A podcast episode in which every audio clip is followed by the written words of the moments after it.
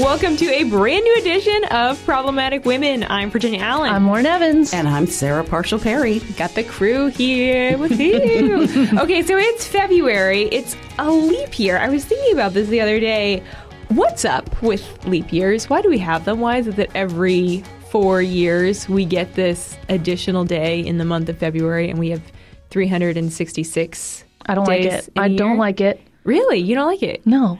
I already don't like that there's not like the same amount of days in every month. Yeah. It seems annoying. And then 29 is an annoying number.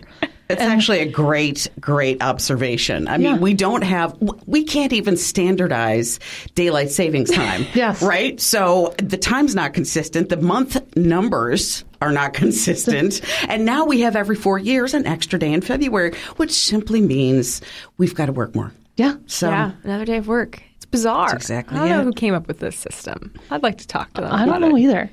It's, uh, You didn't look it up? well, I was hoping you guys knew off the top of your head. Oh, I can, hold on. I can Google it. Why I, do we I have looked it up, year? but I, I wanted to remain ignorant so you guys could inspire me and bring your wisdom. But Listen, so here's a riddle. Is a child born on February 29th only celebrating a birthday every four years? so I have a friend. Well, I shouldn't say a, a close friend. It's a friend of my sister's that they've lost touch with, but whose birthday is on leap day. Was born on February 29th, and they celebrate on the 28th. But I think would have more of like a blowout party on leap year, which Every I would four do. years, Like yeah. that's a pretty good excuse to every four years have a massive party. That is actually a plot point in The Pirates of Penzance, written by Gilbert and Sullivan. So if you guys are musical nerds, okay, it is actually. and Lauren is, but she doesn't like to admit it openly.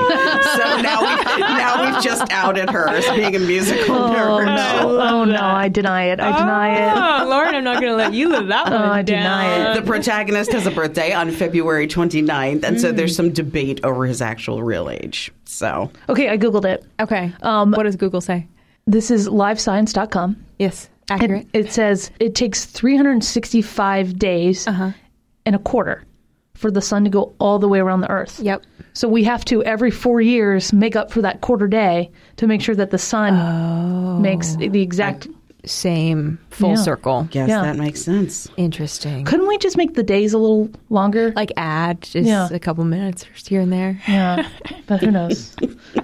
So confusing. All right. Well, Lauren, let us know. What do we have queued up today? You've already given us the facts You know, from Google I- on daylight. I can't believe you asked the question. You didn't know the answer. I, I really thought one of you was going to know the answer. So I was like, I'm going to be wowed by their knowledge. Well, and look at that. Have you ever met us? Up on today's problematic women, a women's basketball team in Massachusetts forfeited a game against a team with a male. What does this mean for Title IX? Plus, are embryos children? Alabama's Supreme Court says so. And where do Trump's legal challenges stand? We explain.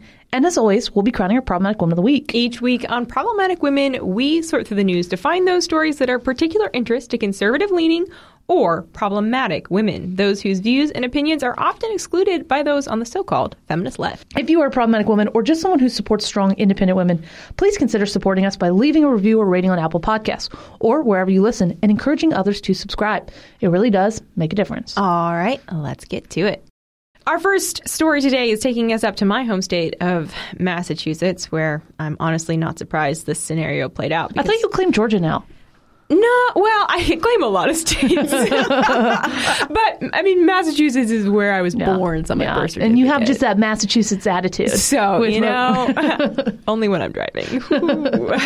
well, so there's a high school girls basketball team up in Massachusetts that decided to forfeit a game earlier this month after they were competing playing against another team that had a male athlete on the team. And they forfeited after that male athlete injured one of the women on their team. So the game was between Collegiate Charter School of Lowell and KIPP Academy. These, again, they're two Massachusetts high schools. KIPP Academy had a male who identifies as a female on their basketball team. And then the female player from Collegiate Charter School of Lowell, she was wrestling with this male player for the ball and her back got hurt in the process. There's a video of her that Riley Gaines shared on X, and you can see this player like on on the court holding her back, obviously in pain, not able to get up. So two other players had also been hurt from the charter school earlier in the game. It's unclear if they were hurt by that male or not.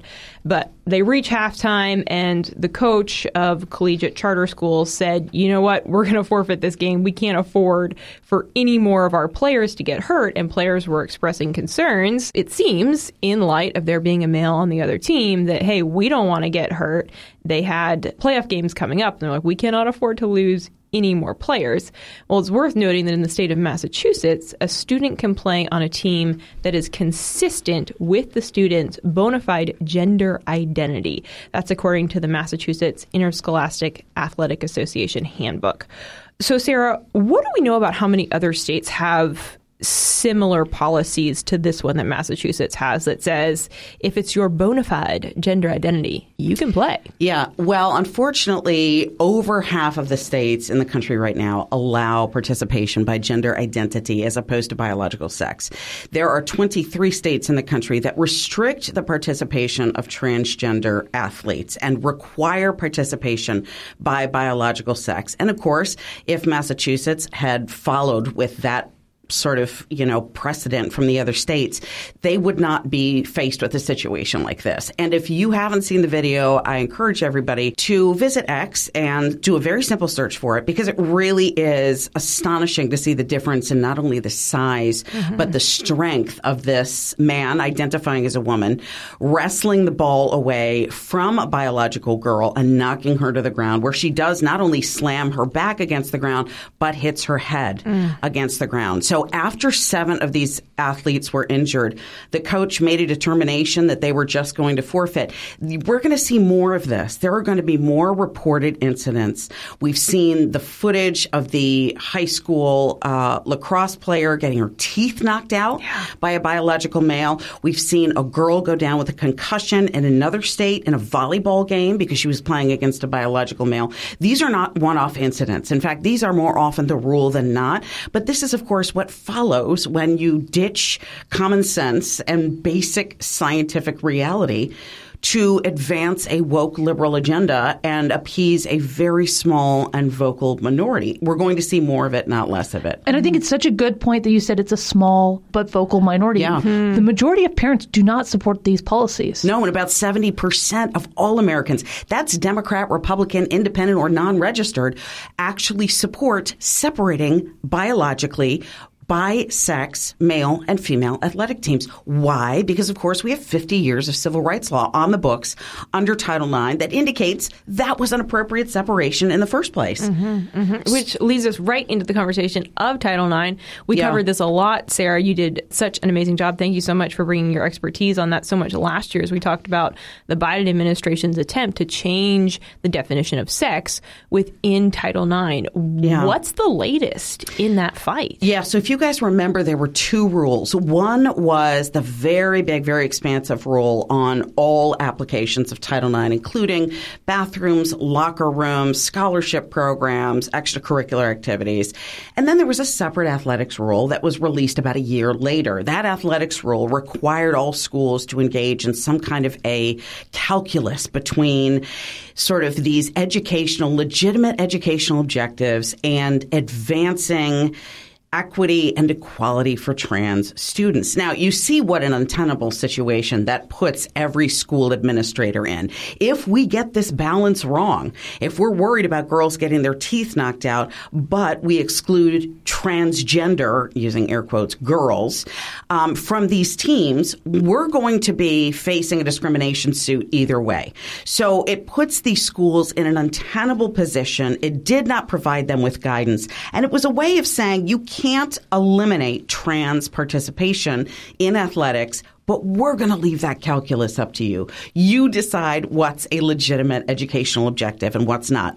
Now, this rule has been delayed no fewer than four times. Mm. In fact, they started saying that they were going to release the rule in May of last year. That didn't happen. Then it pivoted to October for another deadline. That didn't happen. Now we don't think these are going to be ready even in time for March. And that's because the education department only recently sent this rule over to the Office for Management and Budget. Now, that's the White House rubber stamp office. They have to go through any rule from any federal agency and say, all right, you did an appropriate cost benefit analysis. This is supported by law. We approve. They'll send it back to the Department of Education. And then Congress, both chambers, get 60 days to advance what's called a Congressional Review Act challenge. Two thirds of each chamber, the upper and lower chamber, can either thumbs up or thumbs down this rule. And in the unlikely event that they thumbs down this rule, it won't be published and it will be as if this rule making had never transpired in the first place. Now, do I think that's going to happen? No. But Do that they need two thirds of both the House and the Senate, or can Yes. you just do two thirds of the House? House and the Senate for a CRA challenge, which is a very high hurdle based on the composition of both of these chambers. So we don't think at this point it's going to be released and out for circulation until probably August or September. Now, conveniently, that would coincide with A, the beginning of the school year, and B, prior to midterm elections mm. or major mm. elections this year.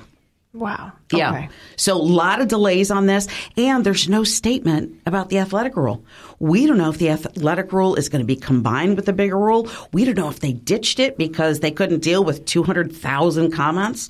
We don't know what's happening with the athletic rule. So how it looks right now is anybody's guess because we haven't seen what's been sent over to the White House for review. If the Biden administration were to succeed in changing the definition of sex within Title IX, Yeah. could another administration come in and pretty easily change it back? Not easily. Unfortunately, what that means is they have to go through the rulemaking process all oh, over again. And here's how I know this because when I was in the Trump administration and I was at the Department of Education, their Office for Civil Rights, we engaged in a Title IX rulemaking and it is laborious. You have to meet with stakeholders. You have to consider every comment that comes through the portal. You have to do a cost analysis. You have to go through the law up, down, and sideways. It is not as easy as saying, well, I'm just going to revoke it. Mm-hmm. Because once this rulemaking takes place, it's on the books until another administration has to go through this laborious process all over again. Now, what could happen in the interim is we see the Supreme Court strike down what's called Chevron deference. Mm-hmm. And that is a long-standing, about 60 to 70 year old tradition of giving a ton of power to regulatory agencies and saying, all right, your interpretation of the rule sounds good. And because you're applying the rule and you're the agency that's tasked with enforcing the rule, we're just going to accept your interpretation. Well, there's a big case right now that is currently called Loper Bright Enterprises, great name, by the way, that is ultimately going to determine whether or not the Supreme Court revokes Chevron and overturns something that people have been, and specifically conservative legal scholars, have been requesting go the way of the dodo for years. Why? Because it allows administrations like the one at present to use regulatory agencies to just kind of make their own interpretations of the law. Hmm. And I give you Title IX. Yeah. Not going to be any problems with that. wow. Okay. Sarah, thanks for this update. It's helpful. I wish that there was more positive news, though. This is nerve wracking. It's like, It okay. A, a lot could shift and change in the coming months, and this could be a multi year journey ahead of us that we have left Absolutely. to fight for women's sports. Oh, there's absolutely no question. And that's why these 23 states that have passed sex separated sports laws have actually done themselves a real service because the women and girls in those states are protected. Once you see that clash of federal law through Title IX and state law, that's going to present really a prime opportunity for the Supreme Court to go, you know, this is a big federalism question. We have to settle whether or not the federal government's interpretation or state law, democratically enacted, is the appropriate read on this. Can a state make sure it protects its own women? Well, the short answer is yes, but that's going to be a long journey to finally get that clarification from the Supreme Court. Mm. Wow. All right, well, stay tuned because up next we are bringing you the latest on what an Alabama Supreme Court says in relation to what is a child? But first, I want to tell you all about a great resource for conservative women. The Network of Enlightened Women sees the challenges that conservative women are up against on their college campuses all over America. From liberal professors to finding friends on campus, it can be a really lonely place to be a conservative woman. This is what inspired NeW's president Karin Lips to write You're Not Alone, the Conservative Woman's Guide to College college. Readers will get to know more than 20 college students and alumni's stories as they talk about what they experienced on their college campuses and offer some real practical advice. With these stories, Karin Lips identifies problems on campuses and provides practical tips on how conservative women can thrive in these environments. This college guide covers the many struggles and real life situations that college women will face, do face, whether they're freshmen or seniors. Empowering these women will help them become more effective advocates for conservative ideas during and after college. You're Not Alone, The Conservative Woman's Guide to College is available now for purchase on Amazon. You can buy a copy today for yourself, maybe a friend, daughter, granddaughter, anyone that you know that is up against these challenges on a college campus. You can learn more by visiting the Network of Enlightened Women and the Conservative Women's Guide to College. You can visit their website at enlightenedwomen.org. Also, be sure to go back and listen to our conversation with Karin Lips about her book. We were delighted to have Karin on the podcast just a couple weeks ago, so make sure to check that out.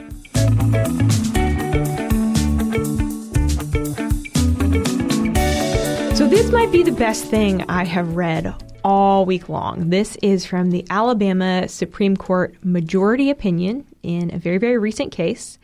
It reads Unborn children are children without exception based on developmental stage, physical location, or any other auxiliary characteristic. This is by Justice Jay Mitchell of the Alabama Supreme Court. He wrote this majority opinion. This is an opinion issued in response to a wrongful death case brought by three different couples.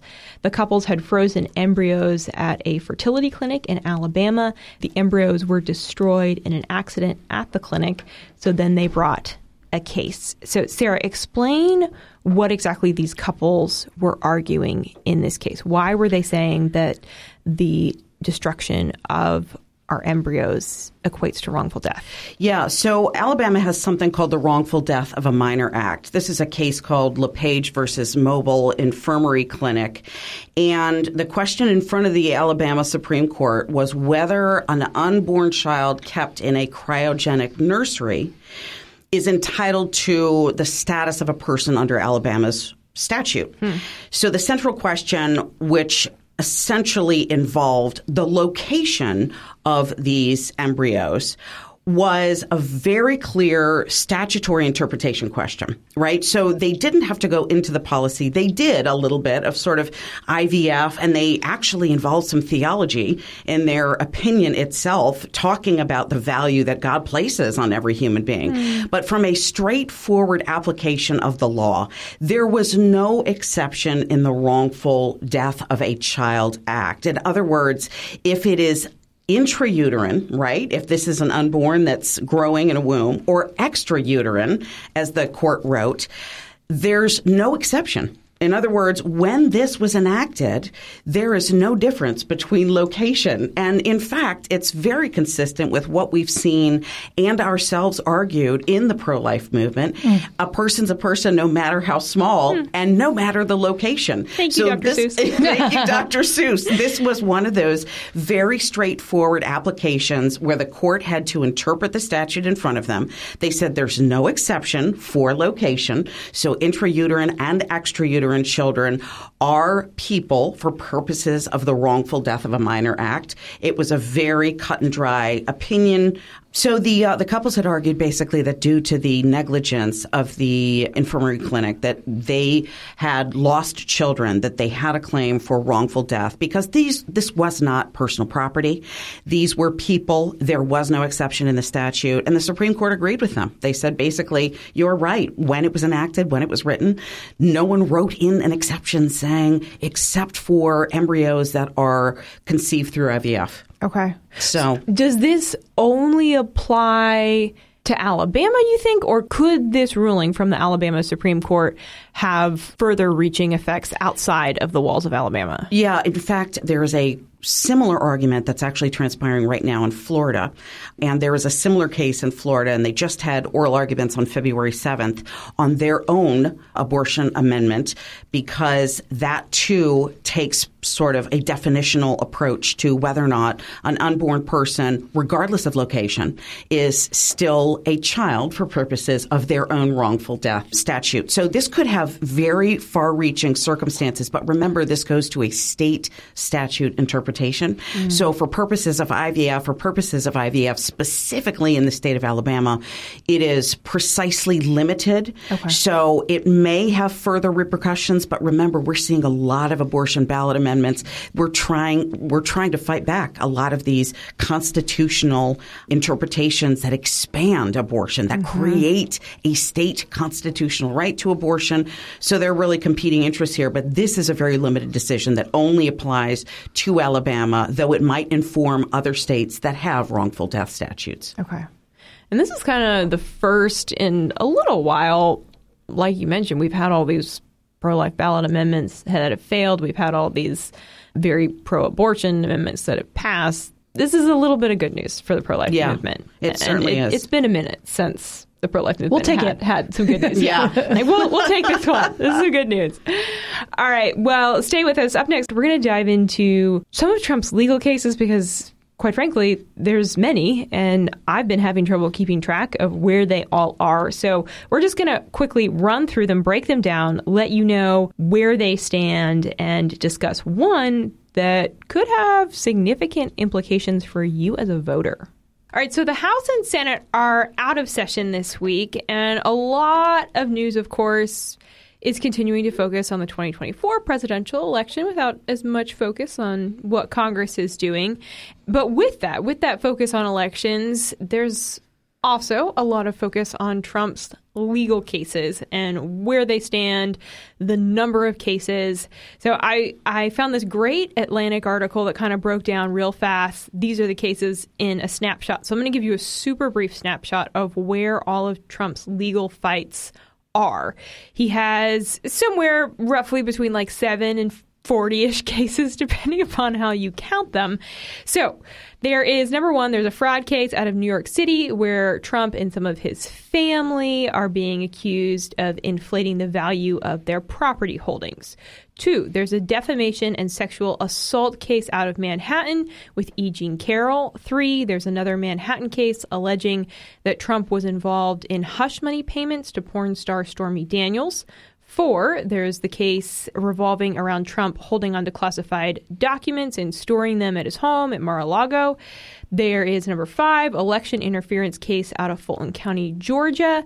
Then number six, the DOJ brought a case against Trump, also alleging attempts around election subversion. Seven, then you have this big case out of Colorado that alleges that Trump can't be on the primary ballot because he allegedly took part in an insurrection on January 6th and therefore is in violation of the Constitution and ineligible to be on the ballot. Well, that one case opens up a lot broader, and there's actually more than 30 states that are making, have made similar claims. Voters in those states have made similar claims that Trump can't be on the primary ballot because of what happened on January 6th. And Sarah, this is the case that I want to focus on because this affects all of us as voters, right? We're we're all Yeah. getting ready to go to the polls soon, especially if your state votes on Super Tuesday on March 5th.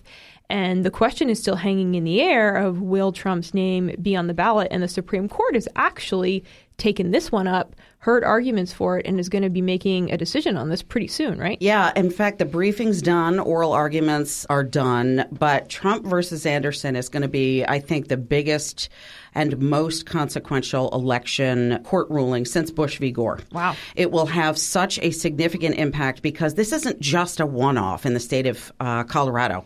Citizens there sued the state of Colorado to try to get Trump kicked off the ballot, citing an unprecedented use of Section 3 of the 14th Amendment, which prohibits any official of the United States who has engaged in insurrection from holding a public office. There are quite a number of reasons why the answer to that question is that the Supreme Court of Colorado was wrong.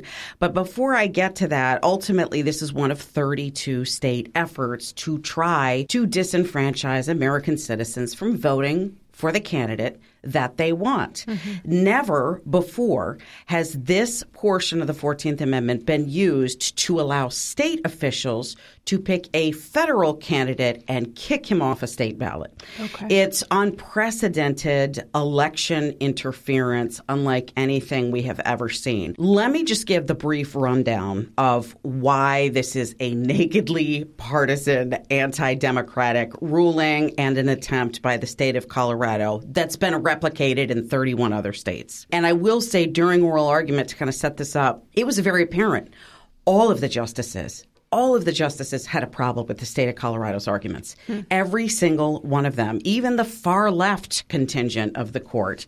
And KBJ, who is herself one of the newest members of the court, all seemed to say, listen, you know, think what you will about any particular candidate, you can't empower one state to decide what the federal elections hold for the rest of the country. Mm-hmm. I want you to think about the significance of that. In fact, I would not be surprised if the ruling we get from the Supreme Court is 9 to 0 wow. on this one, with all contingents of the court voting together. So here's why the Supreme Court of Colorado was wrong. First, Section 3 of the 14th Amendment applies only to individuals who are considered previously members of Congress. Remember, this came out of the attempts to quash the Southern Rebellion after the Civil War. That's when the 14th Amendment was passed and ratified. So this was used against people in the South who were rising up as members of the Confederacy. You know, we joke about the South will rise again. There was an attempt after the victory by Union soldiers on the South's part to reestablish the Confederacy. So that was its original public meaning. It only applies to an officer of the United States or a member of Congress, individuals who were elected, like former President Trump, are not considered officials or officers. They are completely different for purposes of the 14th Amendment. Second, no federal court has ever convicted Trump. In fact, the Senate couldn't even convict him of engaging in an insurrection or a rebellion, meaning you have to prove, even for argument's sake, if he is an officer of the United States that he engaged in an insurrection or rebellion, no federal courts held that, and even the Senate said, we're not going to impeach him. So, third, some really nerdy legal scholars like me have asserted that Section 3 of the 14th Amendment is not self enacting. In other words, you'd have to pass legislation to get Section 3 up and running little bit of history the amnesty acts of 1872 and 1898 is a matter completely ignored by the court today basically said we would need to see legislation from Congress to actually get this piece of the Constitution to work right. Lastly, prior court rulings have held that Section 3 doesn't even exist anymore as a constitutional matter because the two pieces of legislation I just talked about, the Amnesty Act in 1878 and 1898, essentially eliminated it. They deleted that portion altogether. Those are just a couple, a sprinkling of reasons why the state of Colorado's arguments are going to fail. And I would not be surprised if we see a unanimous decision from the court. But again, this is the tip of the spear. I think it has the most consequence for the national election. It is the most important case for the election. All of these other various and sundry claims on fraud or you know, inflated business dealings or sexual misconduct, say what you will, those are attacking Trump in his individual business capacity or his personal capacity. They have nothing to do with the election. What this is an attempt to do is tar and feather a candidate who is going to be the presumptive nominee for the party based on all of the polling data we've seen. And Lauren, this is exactly why we have a lawyer. Yeah. On the show. I was just like, yeah, yeah. Do you think this is going to be a tactic that people are going to use in the future to try to slow down you know, I think it would not be surprising if that happens, but if the Supreme Court issues what I anticipate will be a decisive win for President Trump and say this is such a patent violation of separation of powers, right? Federal candidate for the presidency. One state doesn't get to say, oh, we're going to change the course of this election. So I don't think it's going to, it clearly hasn't prevented 31 other states from mm. trying to do the same thing. They took a nod from Colorado. But a win against Colorado for the president is going to eliminate every other attempt by these state officials to take him off the ballot. Now, what will remain are these attempts to, I think, tar and feather him from a character standpoint, mm. right? So the 91 criminal indictments that go to everything from fraud to misconduct. And of course, those, without delving into all of the details, are all essentially poisoned by what we find out later are, for example, the judge's excessive fine, the abuse of discretion that he clearly expressed with a $335 million fine levied against the Trump business organization for inappropriate business dealings. I mean, that's going to be overturned on yeah. appeal. Then you've got Fani Willis, who's involved in the criminal case. She's obviously in this inappropriate sexual relationship with the prosecutor. I mean, everyone who is involved in these cases has got a stake against the former president. And I think, quite frankly, it looks like he's the Teflon kid so far. I have to tell you, it's a pretty aggressive and breathtaking attempt to try to prevent him from reestablishing himself in the White House. Mm. Well, we have been covering this on the Daily Signal podcast, and if you're the kind of person that wants the very up to date, what's happening with each case, one at a time, make sure that you're checking out the Daily Signal's afternoon podcast because we're giving those regular updates. But Sarah, thanks for breaking this down because it's wild, it wild is. to see what's happening. Really sure historic. Is. Stay with us because up next we crown our problematic woman of the week. Today, news you can trust feels like a rarity. That's why the Daily Signal podcast releases a top news edition every weekday at 5 p.m. Whether driving home from work, fixing dinner, or picking the kids up from soccer practice, you can stay informed on the headlines you care about. Every show is quick and succinct, designed to keep you up to speed on the issues that actually matter. Catch our top news edition right here in your Daily Signal podcast feed every evening, or listen first thing in the morning before catching the day's interview. And be sure to subscribe on the Daily Signal podcast so you never miss an episode.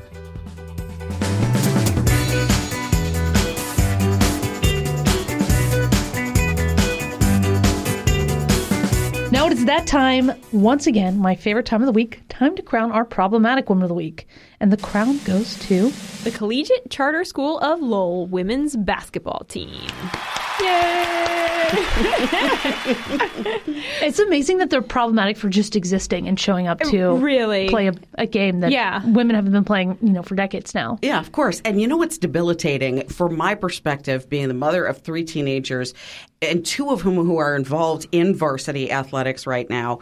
I've watched so many of these videos of girls getting injured. It's nauseating to watch, but can you imagine the demoralization when these girls show up to play the game and they're looking across the court at a six foot one biological male with long hair tied back in a ponytail, and one after another, seven consecutive girls get injured, can, and yet they're still playing. They're playing through their injury and what I'm sure is their heartache and their frustration, but they wanted just to come to mm. play. Mm. And it's so discouraging to see how this is recognized as equity or inclusive when in fact the girls for whom longstanding civil rights laws have existed to benefit them, to guarantee their equality, have unfortunately been tossed by the wayside in favor of some small and very vocal minority. And the adults who are supposed to stand up for these women are not doing so. Correct. Mm-hmm. Mm-hmm. That's exactly it. Where are the grown-ups? It's tragic. I've heard arguments made that if if female athletes want to see a massive shift on this, they should just refuse to play. Yeah. And I think there's credence to that argument. And then you also think about how hard female athletes work. And gosh, like to work so hard to reach a certain level and then to be faced with that choice of do I take a stand and sit out and protest? Yeah. Or do I keep playing? Like that's a that's a hard choice. And at the end of the day, it's a choice that they shouldn't have to make. That's it. There should be adults stepping up, but like maybe it'll come to that where there needs to be this massive wave of women that just say, "No, we refuse to play against a male." Yeah, yeah, and that that's an untenable choice. But like you said, Virginia, it might be a, necessary one. We may see this in the Olympics this summer, Yeah. for all we know, because many of these governing bodies have very patchwork rules. Lia Thomas, of course, has sued World Aquatics because that individual wants to swim on the women's in the women's Olympic qualifiers for swimming.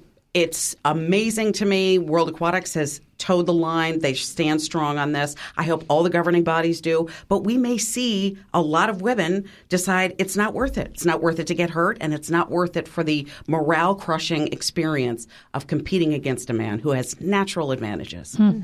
Well, We want to say both kind of a heartfelt I'm sorry to the women of the Lowell women's basketball team that you've had to go through this. Stand strong, be brave. I'm glad that they decided to forfeit the rest of that game for their own safety. I think we're going to, as we've talked about, we're going to keep this issue's not going away. We're going to keep seeing this come up. So, thank you, Sarah, for being with us today. It's always a joy to have you on the show. You never mean- told me that. It's my favorite. Oh, you're a regular. I guess you're both regulars. Lauren, it is a joy to have you on the Oh, thank show. you. Always. it's a joy to be here. With that, that's going to do it for today's edition of the Problematic Women Podcast. Join us next Thursday morning for a brand new edition. And in the meantime, please subscribe and share. As conservatives, we need your support in the podcast world. So take a minute, pull out your phone, leave us a five star rating and review. We're across all podcast platforms. Find us anywhere. Listen to Lauren's voice in the background. Be persuaded. Do it. Have a great week.